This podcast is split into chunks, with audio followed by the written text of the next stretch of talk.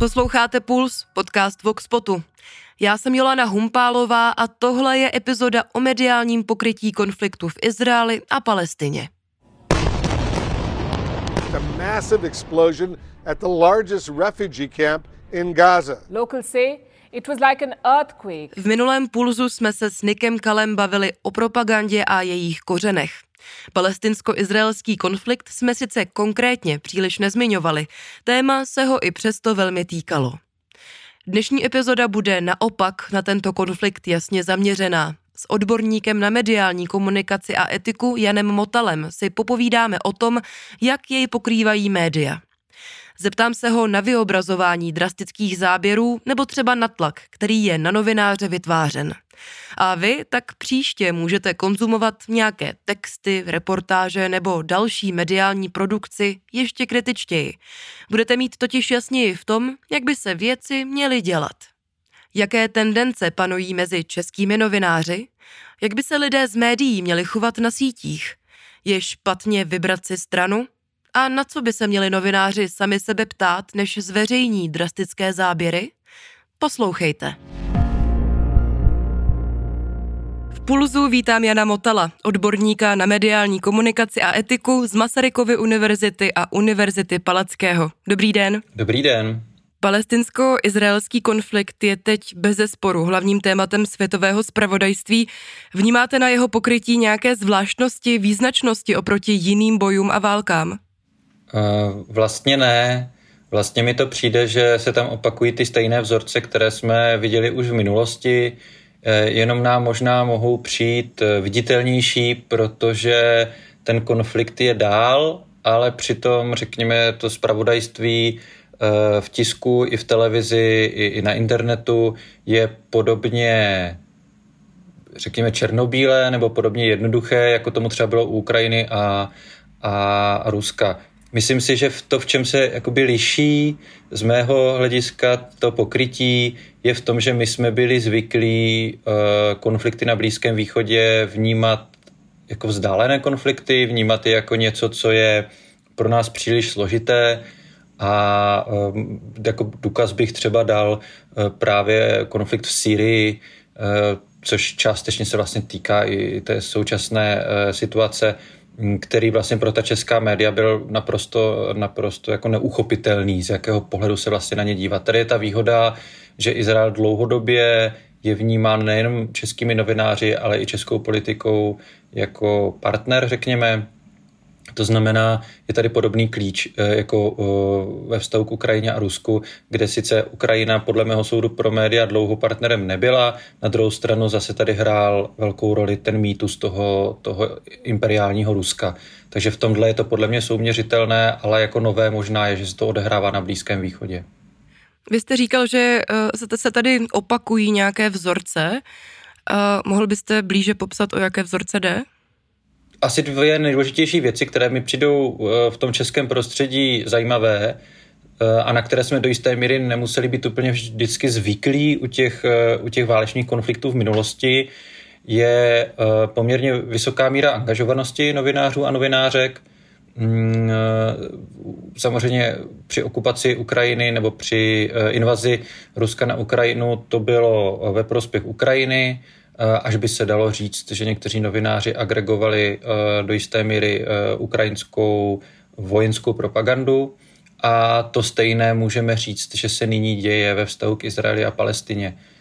Tam zase můžeme říct, že mnozí novináři explicitně nejenom, že stojí na straně Izraele, ale systematicky vlastně podceňují nebo nebo umenšují, uh, umenšují problémy, které se týkají civilistů uh, v Palestině. Takže to tady takový, jako když to řeknu lidově, taky černobílý náhled, uh, který ale zároveň vede k nějaké angažovanosti novinářů, je podle mého soudu uh, jako jedna z těch charakteristických rysů. A druhý z mého hlediska je to ohromné množství násilí, které se objevuje v médiích, které se objevuje na začátku války na Ukrajině které rozhodně není zvykem v celosvětovém měřítku v, v médiích. Já dám jenom srovnání. Nyní sice nemůžu srovnávat, jak to třeba vypadá v, v, v, Německu v televizi, ale já jsem z do okolností byl krátce po vypuknutí konfliktu na Ukrajině v Německu a když jsem si tam projížděl televizní kanály, tak hlavní zpravodajské relace vlastně vůbec, vůbec takovou míru, míru jakoby násilí eh, nezobrazovali. Když jsem se o tom bavil s kolegy na, na Svobodné univerzitě, kde jsem zrovna v tu dobu byl, tak eh, vlastně byli překvapeni, že se to v českých médiích i veřejné služby třeba objevuje.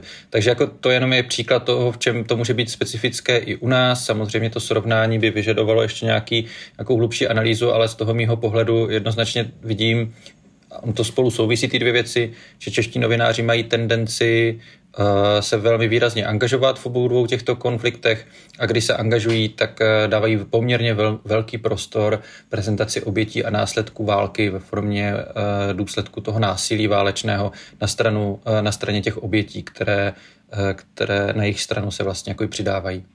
Zmiňujete násilí a to je rozhodně téma, o kterém se v dnešním pulzu chci hodně bavit. Vy už jste tedy řekl, že tady u toho současného konfliktu vnímáte eh, to, to vyobrazování násilí mnohem silněji než třeba u toho předchozího, nebo že tak nějak celkově máme možná v Česku silnější tendence uh, se k tomu násilí uchylovat, chápu to správně? Já bych, já bych to tak uh, neviděl, nebo to je těžko říct. Řekněme, že, řekněme, že to zobrazování Ukrajinců nebo Izraelců jako obětí je samozřejmě přítomné v médiích po celém světě. Eh, na co u nás jsme nebyli zvyklí, podle mého soudu, u předchozích válečných konfliktů, je ta velká míra ukazování toho, těch důsledků pro ty oběti, přinášení těch příběhů. Zase srovnejme třeba s tou Sýrií. Jo? Když začala občanská válka v Sýrii, my, vlastně my jsme sice viděli vybombardované eh, města, viděli jsme záběry z Alepa a podobně, ale neměli jsme úplně možnost se stotožnit s těmi obět, oběťmi. Eh, pamatuju si eh, před, eh, na začátku vlastně invaze Ruska na Ukrajinu, to byly třeba ve spravodajství zase řekl České televize, kde to bylo velmi viditelné.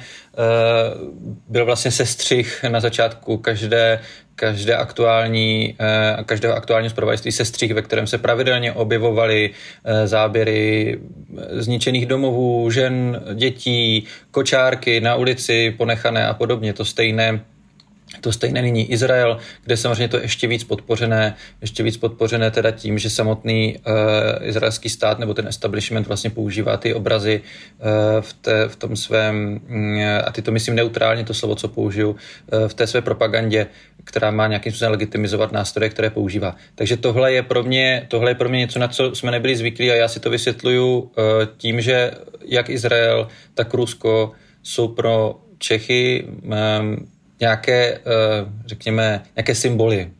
ten, ten Izrael je, eh, máme dlouhodobě zafixovaný jako občas to objevuje i, i v novinách, že tak, taková ta fráze hráz demokracie na Blízkém východě a Rusko zase máme zafixované jako to barbarské impérium, které válcuje tu Evropu. Takže podle mě tady ty dva mýty k tomu přispívají a my potom vlastně se díváme na ty oběti, abychom si potvrzovali, že, že to, jak eh, vidíme tyto dvě státní celky nebo tu geopolitickou situaci je vlastně správně. Na tom není v zásadě si myslím nic špatného, každý národ má takové, takovouhle mytologii a každý národ nějakým způsobem způsobem eh, vypráví o tom, eh, co dělají ty, eh, ty státy v té geopolitické situaci. Já bych se s váma chtěla pobavit o těch drastických záběrech, protože těch se v posledních týdnech objevilo opravdu hodně a většina z nich, které tedy se potom šířily na sociálních sítích, tak ta většina pocházela z brutálního útoku Hamasu 7. října třeba pořad 168 eh, hodin Česká televize, eh, některé z těch drastických videí eh, odvysílal před 22. hodinou. No a mě by zajímalo, jak by podle vás měla média přistupovat k šíření takových opravdu násilných videí? Tak jedním slovem obezřetně. Jo, já si myslím, že, nebo obecně, jakákoliv videa, která si nenatočila ta média sama, jak, jakýkoliv materiál, který novinář nezískal z první roky, že na tom místě byl, eh, je vždy, a teď už je jedno, eh, která strana je pro nás tou stranou obětí a která strana je stranou útočníků, ale vždycky ten materiál je pro novináře podezřelý. podezřelý nejen, nemyslím v tom slova smyslu, že nemusí být uh, skutečný, já vůbec netvrdím, že to nejsou skutečné záběry, jsou to bez zesporu skutečné záběry, ale spíš byl uh, vytvořen, produkován, distribuován, stříhán v nějakém kontextu. A to se týká jakéhokoliv válečného konfliktu. Uh, tak to je první věc, proč by měla média obecně k takovýmhle materiálům přistupovat obezřetně. Ta diskuze se vedla ta diskuse se vedla uh, i v minulosti třeba nad záběry, které pořizovali teroristé, uh, kteří stína, stínali hlavy nebo jejich propagandistických videí, která se také objevovala v českých médiích. Já bych do jisté míry řekl, že i když to nyní používá Izrael, uh, aby se zastal obětí nebo aby ukázal tu hrůzu, kterou tam způsobili ty členové toho Hamásu, tak vlastně to jsou záběry, které mají pořízené z kamer toho Hamásu. Jsou to vlastně částečně, že ten, částečně používají materiály, které, které si vlastně samotní ty bojovníci eh, natáčeli, nebo jsou to záběry samozřejmě, které byly z nějakých civilních kamer a podobně. A všechno to dávají do nějakého kontextu, který je eh, v zájmu vlastně toho, co chce prezentovat ten stát Izrael a ten současný establishment. Nutno ještě poznamenat jednu věc. Eh, samozřejmě jakýkoliv záběr, který je výrazně násilný nebo ukazuje lidské utrpení, by ho neměl nikdy ukazovat samoučelně. Dokonce, vy jste to zmínila, konec konců, ta desátá hodina, to je taková magická hranice, ale myslím si, že oni tady až tolik nejde. Mnohem důležitější je, že i český, když zůstaneme u televizí, že i česká legislativa vlastně pamatuje na zobrazování násilí obecně a vlastně v televizi by se vůbec nemělo objevit násilí nebo umírání, které, které je samoučelné. V tomto případě to podle mého soudu samozřejmě samoučelné nebylo, protože to ukazovalo konkrétní důsledky, ale mohla být samoučelná ta míra to bychom se museli bavit potom o nějakých konkrétních případech. Takže když to zhrnu, tak eh, ten problém je dvojí. Ten problém je jednak, že každý z takových materiálů by měl být podezřelý pro novináře, protože novinář by si měl uvědomit, by si měl uvědomit že využívá materiál, který eh, je sestříhán a připraven k nějakým účelům. A druhý důvod je, že i kdyby to násilí a to utrpení bylo ve veřejném zájmu ho vidět, řekněme, Eh, tak to neospravedlňuje automaticky používat ho bez úzdě. Vždycky je potřeba nalézt tu míru. Jakou roli v tomhle hraje tlak na rychlost a obecně ta zrychlující se mediální produkce. Je to třeba trošku něco za něco, že třeba uh, tedy máme jakousi menší citlivost vůči, uh, řekněme, násilným videím, ale zároveň rychlejší zprávy? Nejsem si jistý úplně, jak je to s tou citlivostí, k tomu asi nevím, co bych řekl, to je dost těžké posuzovat, to, jak, jak bychom to měřili, i když je to otázka, která se samozřejmě nasn- je úplně na snadě a, a člověku eh, člověk eh, se na takové otázky ptá, tak se obávám, že na to úplně odpověď není možné najít. Eh, spíš ta aktuálnost, ta je samozřejmě poměrně výrazný faktor, my jsme ji viděli, zase znovu říkám, je to podobný, eh, podobná situace jako u, válk, eh, u invaze na Ukrajinu, kdy v prvních několika týdnech někteří novináři i někteří velmi, velmi kvalitní nebo uznávaní novináři Pamatuju si, že na Twitteru například Václav Moravec e, sdílel Eh, video, krátké video eh, výbuchu nad, nad Kijevem s popiskem, že začalo bombardování Kijeva. V té době, kdy on to zveřejnil, jestli se nepletu, tak už v tu chvíli se vědělo, že to jsou výbuchy, výbuchy vlastně protivzdušné obrany.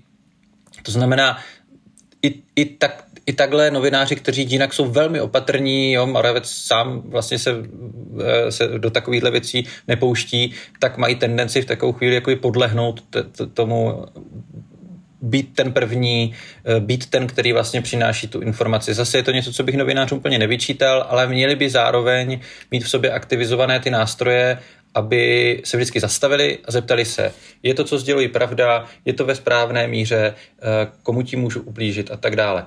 Ještě jedna věc, kterou jsem zapomněl říct eh, při té předchozí otázce, je, že samozřejmě to zobrazování násilí je obětí mnohem složitější problém, k tomu se můžeme dostat uh, později, ale musíme si uvědomit, že uh, co je systematický problém podle mě v českých médiích dlouhodobě, je, že jakoby neexistovalo násilí, které, nebo oběti té druhé strany. Jo, my sice i dnes vidíme my sice i dnes vidíme třeba i v těch, i té české televizi, když jsem včera měl puštěné, puštěné události, tak tam byly záběry eh, z Palestiny, eh, ale eh, je vidět že k materiálům, které třeba natočí, natočí arabské zdroje nebo odvysílají arabské zdroje, jsou ti novináři vlastně správně obezřetní. Jo? To znamená, jakoby snaží se je filtrovat, protože jim úplně tolik nedůvěřují. Pak je samozřejmě otázka, proč důvěřovat Izraeli. Odpověď, protože to náš partner, podle mě není odpověď správného novináře. To je podle mě odpověď člověka, který, eh, který má spíš politické cíle než, eh, než ty novinářské.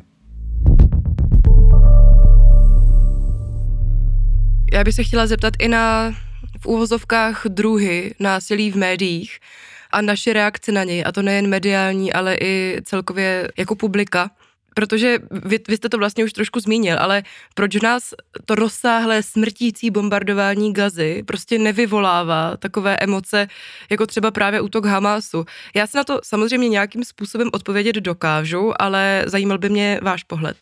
Těch důvodů může být hodně, já, já nejsem psycholog, tak to je taková spíš sociálně psychologická otázka. Na druhou stranu, eh, z hlediska té, toho, jak fungují média a jakým způsobem my vnímáme média, tak je potřeba si uvědomit, že neexistuje Eh, žádný jednoduchý a přímý účinek, kromě nějakých velmi výjimečných, velmi výjimečných případů.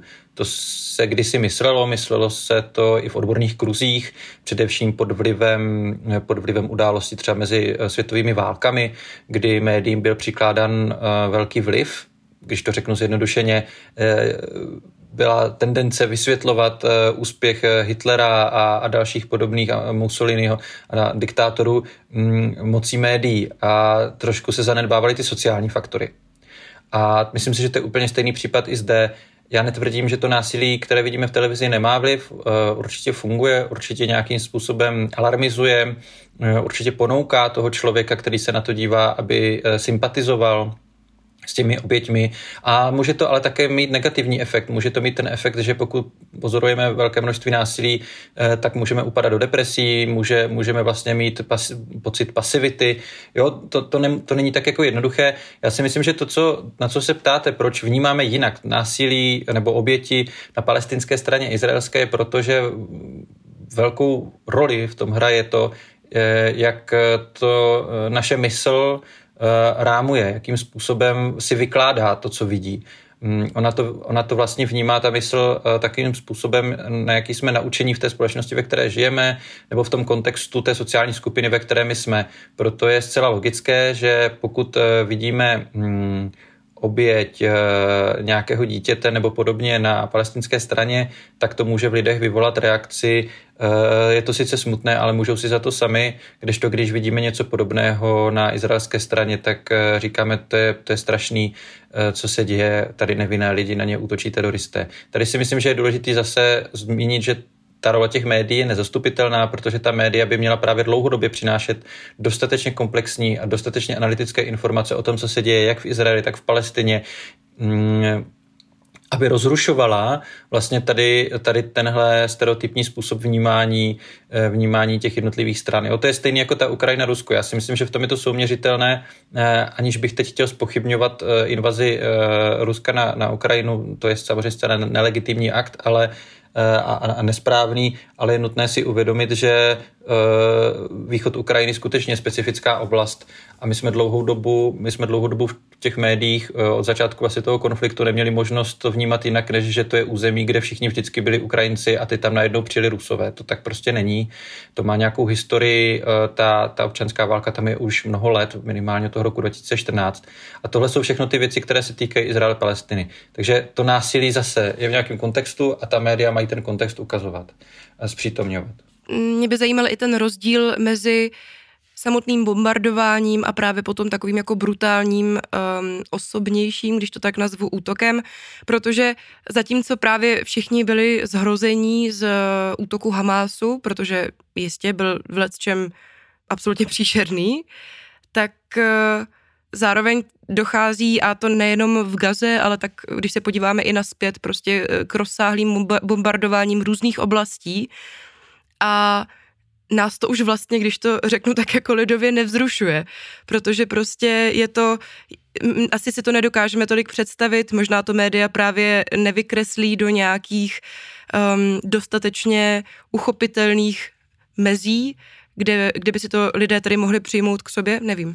Eh, no, já si myslím, že to je právě tím, že to je depersonalizované. To bombardování je, samozřejmě můžeme mít nějaké extrémní podoby bombardování, můžeme, můžeme se podívat na nějaké válečné filmy, historické filmy, které zobrazují bombardování Drážďan, kde samozřejmě je to, působí to dodnes na diváka hruzostrašně a přitom to bylo vlastně bombardování aliančních sil. Eh, na druhou stranu i v těch filmech historických například se ukazují lidské příběhy jednotlivců.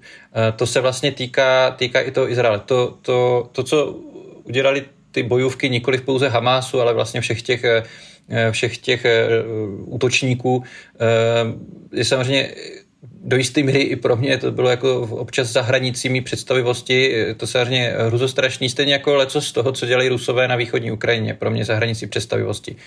Eh, pravděpodobně eh, nejenom ty únosy dětí, že jo, kastrování, znásilňování, to jsou prostě věci, které na druhou stranu, ale nutno říct s troškou odstupu, eh, se dějí i v jiných válečných konfliktech. Tak proč zrovna tady?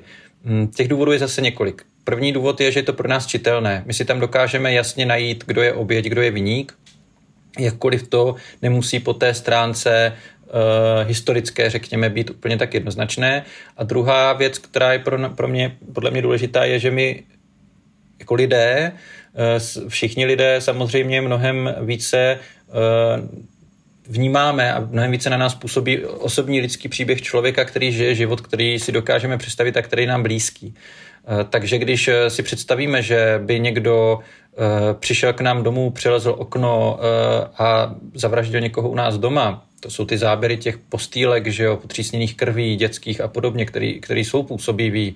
A je to, je to samozřejmě věc, která zasáhne každého. Tak je to něco jiného, než když vidíme zničené domy. Jo, to je samozřejmě úplně logický. To je mimo jiné i důvod, proč, eh, proč, to bombardování, mm, proč to bombardování na nás působí tak jako vlastně chladně, Eh, a proč tak může chladně působit eh, třeba i na ruské obyvatelstvo, když vidí pouze třeba rozbité domy a podobně z, z Ukrajiny. Je to něco, kde nemáme ten osobní příběh. Když se podíváme do minulosti, jak se proměnilo pokrývání takových konfliktů právě oproti minulému století? Vnímáte nějaký trend, nějaké tendence?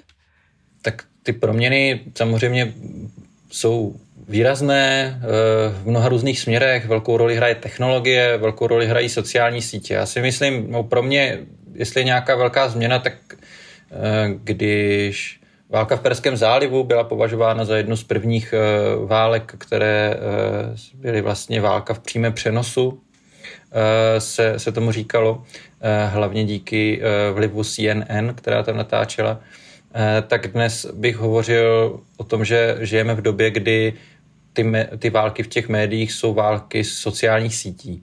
E, nikoli v pouze, že se válčí na sociálních sítích, to je samozřejmě pravda, ale novináři ve velké míře spolehají na sociální sítě a využívají je. Konec konců, teď to myslím i v dobrém, můžu dát i příklad Voxpotu Vojta Boháče, podle mě přesně ten příklad člověka, který, kterého samozřejmě novináři znali, ale na začátku války, na začátku invaze na Ukrajinu právě jeho zpravodajství, které dával na sociálních sítích, velmi rychle, velmi rychle fungovalo v mnoha českých médiích, které by jinak ho nevyužívali, ale protože tam zrovna nikoho neměli, tak, tak to přebírali.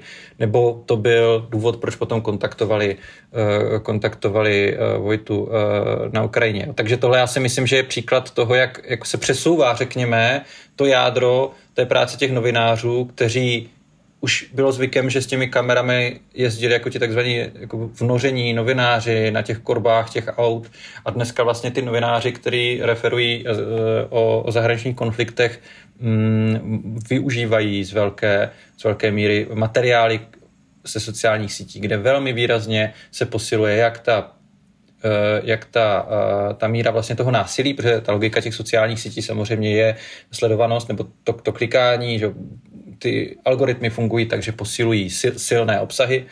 A druhá věc, která s tím souvisí, je, že samozřejmě ty zdroje jsou mnohem méně známé. Nahráváte mi eh, na další otázku, jak by se tedy měli novináři chovat na sociálních sítích? No, tak to je samozřejmě hodně složitý. Jo? Já bych řekl, že abychom mohli odpovědět na otázku, jak se má novář, novinář chovat nebo novinářka na sociálních sítích, tak eh, si musíme odpovědět na otázku, jakou roli eh, má zastávat novinář v demokracii. Já jsem sice tady celou, celou dobu našeho rozhovoru zatím hovořil z takové pozice vlastně jakoby jak kdyby to angažování těch novinářů bylo špatné nebo pochybné. Ale ono špatné nebo pochybné není. Novinář má být angažovaný, minimálně angažovaný pro demokracii. Takže je zcela správné, že se novinář zastává lidských práv eh, z mého hlediska nebo z hlediska mediální etiky. Je zcela správné, že třeba chrání hodnoty, které jsou ehm, v listině práv eh, a svobod, v mezinárodních úmluvách, ehm, Myslím si, že tohle všechno je něco, co ten novinář by měl mít vlastně jako součást své identity, své integrity Eh, stejně jako bojovat za práva obětí. Ale eh, součástí toho podle mého soudu je i právě obezřetnost vůči mocenským centrům a aktivní vyhledávání obětí, které nejsou nasvíceny reflektory těch mocenských center. Takže podle mého soudu první eh, důležitý pravidlo, který bych novinářům a novinářkám na sociálních sítích dal je, používejte materiály, které jsou z oficiálních zdrojů více obezřetně, Eh, než to děláte nyní, protože si uvědomte, že oficiální zdroje samozřejmě mají konkrétní eh, strategii, strategii komunikace. To je jedna věc. Druhá věc je, eh, že by novináři na sociálních sítích, pokud se teda bavíme o tom, jak používat ty sociální sítě, ne jak se na nich prezentovat, by měli být, by měli vždycky předpokládat, že to, co, to, co tam je, je podvrh. Jo, myslím si, že jako tam by měli vlastně používat to, co se ve vědě běžně dělá, nesnažit se ověřovat, ale Eh, to asi úplně nejde, ale být vždycky tak jako tak skeptický vůči tomu obsahu, eh, až, až by to mělo vést k tomu, že se vlastně do těch médií pak dostane minimum. Já mám takovou takovou větu nebo takovou radu, kterou někdy používám, když vyučuji v Brně.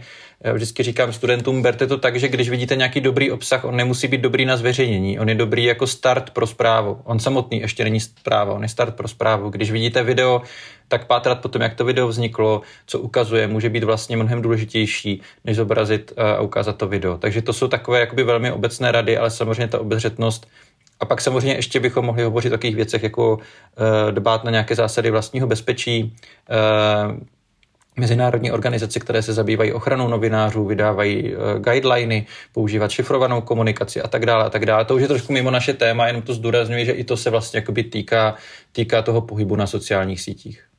Vy jste říkal, že uh, novináři by měli být angažovaní v tom smyslu, že by měli tedy bránit uh, lidská práva a demokratické hodnoty.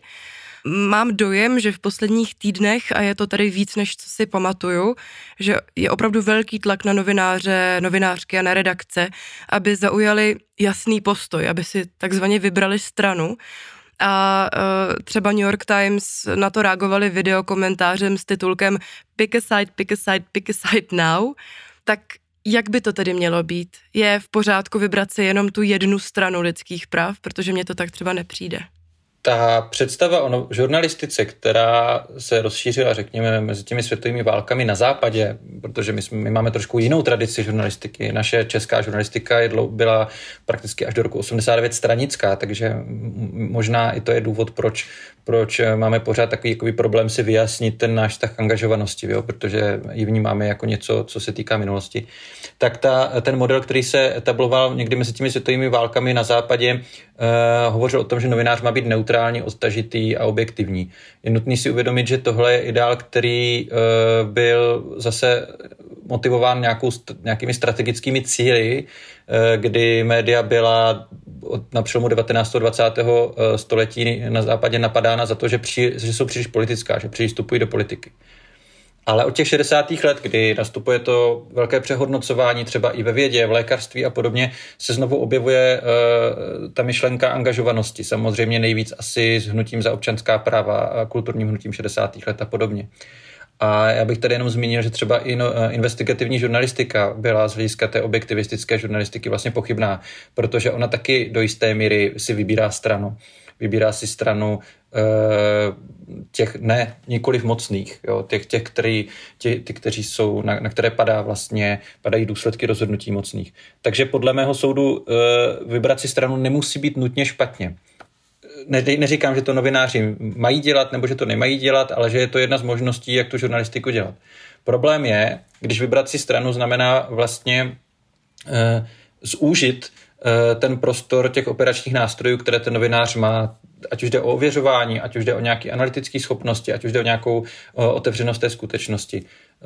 Taková rada, kterou, kterou používá ve své, ve své knize mediální etice britský, britský filozof Matthew Kieran, která se mi velmi líbí, říká, no, novinář by měl být otevřený falsifikaci svých tezí. To znamená, ve chvíli, kdy se objeví něco, co vyvrací nebo odporuje jeho pohledu na svět nebo ho spochybňuje, tak by si v tu chvíli měl, neměl říct, a já jsem se mýlil nebo něco podobného a říct, hele, tohle musím proskoumat. Jo, spíš než dohledávat neustále to, co potvrzuje jeho pohled na svět. Čili já sám si myslím, že ve chvílích, kdy dochází k tak, k tak krutýmu porušování lidských práv, jako jsou blízkovýchodní konflikty, jako, jako je východní Ukrajina a podobně, tak je velmi důležité, aby novináři se zastávali eh, těch hodnot humanity. A tím mám na mysli právě třeba, abychom věděli i jak, eh, jaké důsledky, eh, jaké důsledky měla dlouhodobě ta politika Izraele ve vztahu k Palestině, ale zároveň, co, dělají, co, co dělal Hamas na, na, na straně Izraele. Takže ono to podle mého soudu není o tom vybrat si stranu, ale spíš eh, vnímat tu dynamiku, eh, tu dynamiku vlastně, eh, která v těch konfliktech je a pokoušet se ji třeba i vyvažovat. Ještě mi k tomu napadá jedna věc. Někdy se nemůžeme dostat do situace, kdy ty čeští komentátoři to velmi často píší dnes, a stejně tak to bylo na začátku války, války na Ukrajině nebo invaze na Ukrajinu, že kdo nestojí za Izraelem je zrádce. Já si myslím, že tohle je přesně ta logika, která už je víceméně stranická, která je stranická v tom slova smyslu, že už se hlásí ke konkrétní státní politice a pokud ten novinář to takhle dělá, pak si myslím, že by měl být transparentní vůči novináři, eh, teda pardon, vůči čtenářům eh, a čtenářkám a měl by jasně říct, OK, já teda jedu uh, oficiální státní politiku tak, jak jede náš stát. Já bych s tím problém neměl, ale v tom případě bych věděl, že tohle novináře nemám v tuhle chvíli důvod číst, protože mi nemůže o tom konfliktu říct nic jiného, než to, co se dozvím třeba z poslanecké sněmovny. Jan Motal, děkuji za rozhovor. Děkuji za pozvání, nashledanou. Puls o mediálním pokrytí izraelsko-palestinského konfliktu a vlastně konfliktů celkově je u konce. Epizodu mi pomáhal dát dohromady zvukař Martin Novotný a vy dejte vědět, jestli jste se dozvěděli něco nového a co se vám na epizodě třeba líbilo či nelíbilo. Napište mi na Twitter, kde jsem jako Jolana Potržítko H, nebo na e-mail infozavináč.voxpot.cz. Ještě hlásím, že si příští týden dáme s pulzem pauzu a vrátíme se zase v polovině listopadu. Tak se zatím mějte hezky, kriticky, konzumujte média a já se těším zase příště.